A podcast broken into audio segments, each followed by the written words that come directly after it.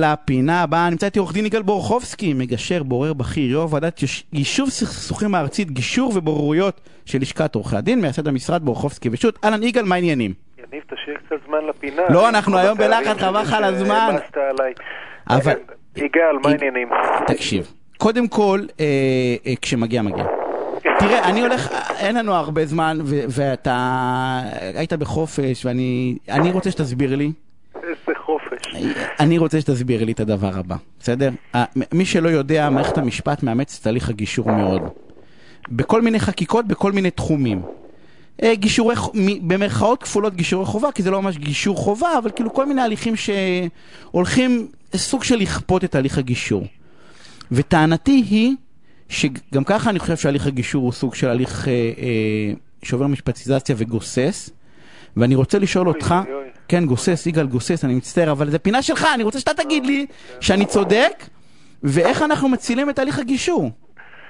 טוב, בוא, בוא לרגע נתייחס, כשאני אומר גישור, כדי שלא ניכנס לוויכוח סמנטי, אני מתכוון יישוב סכסוך מחוץ לכותלי בית המשפט בהסכמה, אז גישור במובן הרחב של המילה. אה, ויש הרבה מאוד סוגים, ואולי אה, זה לא, ה... אה, אין, אין מספיק זמן להיכנס אליה, אל, אל, אל כל אחד ואחד מהם. במערכת בתי המשפט עושה צעדים שמבחינתי הם צעדים ראשונים, זה לא רק שהמערכת לא מייצאת מספיק גישורים החוצה, זה מציפה גישורים החוצה, זה המערכת עושה צעדים ראשונים בדרך לאבחן מהם הגישורים, מהם העימותים שמתאימים לפתרון באמצעות הליך גישור ומאבחנת חלק קטן מהם, לפחות לטעמי היום. ואנחנו בקשר עם מערכת בתי המשפט כדי לנסות ולהרחיב את קשת הסכסוכים שיוכלו אה, להיפתר בהסכמה. אה, זה יניב אמורה להיות ברירת המחדל. כלומר, יש לי עימות עם מישהו, יש לי סכסוך עם מישהו, אה, בואו ננסה להגיע להסכמה. לפני, אם אין ברירה ושנינו ראש בקיר, נמתין שלוש שנים, נשקיע המון כסף בעורכי דין, ובסוף אה, אה, מישהו יכריע בינינו. אבל לא הגיוני יותר אה, לנסות ולנווט אה, סכסוך לפתרון בהסכמה? אני, אני, אני, אני, אני- חושב שזה הגיוני גם בימים רגילים, ו- ו- ועכשיו אנחנו לא בימים רגילים, אנחנו בימי קורונה, והימים האלה אה, תופסים את מערכת בית המשפט במצוקה נוראית. מצד אחד, חלק משמעותי אה, אה, מהחודשים האלה המערכת לא עבדה, היה פגרה כפויה. מה שיצר, מערכת עמוסה ממילא יצר עומס מאוד גדול של, של תיקים שממתינים מהחודשים האלה. מהצד השני, הקורונה יצרה המון סכסוכים שחוזרים על עצמם. אז היא, היא גם יצרה סכסוכים, גם המערכת הוקפאה, והתוצאה היא שהשירות לאזרח, שהוא מאותגר גם בימים רגילים ממערכת בתי המשפט, הוא היום, זה ממש אתגר גדול של המערכת לתת שירות טוב לאזרח. לכן, לנסות ולפתור סכסוכים בהסכמה, אה, אבל- יגאל, אני-. אני מסכים איתך. אני רק לא מסכים איתך על, על, ה, על שני דברים. אחד, העובדה היא שהתהליך הזה נעשה אה, לא מאהבת מרדכי אלא משנאת המן. ואמרת בעצמך, אני מערכת כושלת, אז בגלל שאני מערכת כושלת, אני אמרתי את זה, לא אתה אמרת, בסדר? לא אמרתי אני אמרתי, אני אמרתי שרוצים לשפר את השירות, ואני הפכתי את זה למערכת כושלת. בגלל שהמערכת מערכת כושלת, אז אני רוצה למצוא פתרון שאין ספק שהוא יותר אנושי באיזשהו מקום.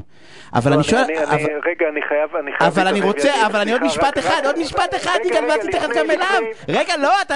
למה? תקשיב, כל הפגישות מהות האלה, בסדר? באזרחי אני מדבר, אנחנו מדברים רק, עזוב רגע משפחה בצד, בסדר? נעשים אחרי הגשת כתב תביעה וכתב הגנה. כן. זאת אומרת שמרטנו אחד לשני, ירקנו, בעטנו, נתנו מה שצריך לתת, ורק אחרי זה שולחים אותנו. וזה בעיניי ההוכחה שהמערכת המשפטית לא באמת רוצה לפתור סכסוכים, היא באמת רוצה להקל על העבודה שלה. לא, לא מסכים להוכחה, אבל לפני אני חייב אה, אה, אה, כמה מילים להגנת המערכת מערכת המשפטית הישראלית. אני מנהל סכסוכים ולפעמים מגיעים אה, אליי עורכי דין מכל העולם. היו אצלי מניו יורק, מאירלנד, מאיטליה, מפינלנד, וכל פעם יושבים אצלי בפנים אה, אה, רציניות ואומרים לי עורכי הדין האלו, אני שואל למה הגעתם עד לישראל כדי לפתור את הסכסוך והם אומרים לי אנחנו לא יודעים איך זה אצלכם אבל אצלנו אה, עד שמקבלים פסק דין זה לוקח המון שנים, זה נורא יקר וגם לא ברור מה תהיה התוצאה בסוף.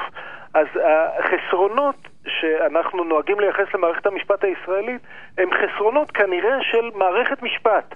כשבן אדם ניטרלי רוצה להבין באמת, לעומק, מה היה בסכסוך שהוא לא צד לו, זה נורא ארוך, זה נורא מעמיק, נורא יקר, ו... יגאל, שהילד שלי. נותן סטירה למישהו, לא מעניין אותי שילד אחר נותן הרבה סטירות, נכון? אז בוא, לא, אז הילד שלי נתן סטירה, והמערכת שלי, המערכת המשפטית, היא המערכת הכושלת. אבל, אבל, אבל להת- אם להתייחס, למה שאלת אותי, אני אה, אה, חושב שאחרי כתב תביעה וכתב הגנה עבר לפחות מהסטטיסטיקות שלנו פחות או יותר עשרה אחוז גם מהעלויות וגם מהשקעת הזמן המשפטי. אם הצלחת לגמור את התיק אחרי כתב תביעה וכתב הגנה, אני חושב שזו הצלחה גדולה. בשבילך, הרבה לפני התועלת למערכת. אה, חסכת מעצמך 90 אחוז מהעונש. אה, אה, אה, אז כן, אני מסכים איתך ואני חייב להגיד שזאת תופעה שהולכת ומתרחבת לפחות אצלי, היא- שעדיף להגיע לגישור ופתרון מוסכם עוד לפני כתב תביעה וכתב הגנה. היא- אבל אם כשלת היא- בזה ולא הצלחת והגעת ופתרת את התיק אחרי כתב הגנה, מצוין. יגאל. יש לי 15 שניות, תקשיב, אנחנו נמשיך, אתה שבוע הבא עוד פעם איתי, אנחנו נמשיך. אני חייב לסיים, יש לי 10 שניות, אני אספור אחורה, ואני אודה לאלון מגדל שהיה פה על התפעול הטכני, ולענבר סולומון. יגאל, אנחנו נתראה שבוע הבא, ונמשיך את השיחה הזאת, כי יש לי כל כך הרבה לדבר עליה. ביי. ביי, חייבים, רבה, חמש שניות. ביי.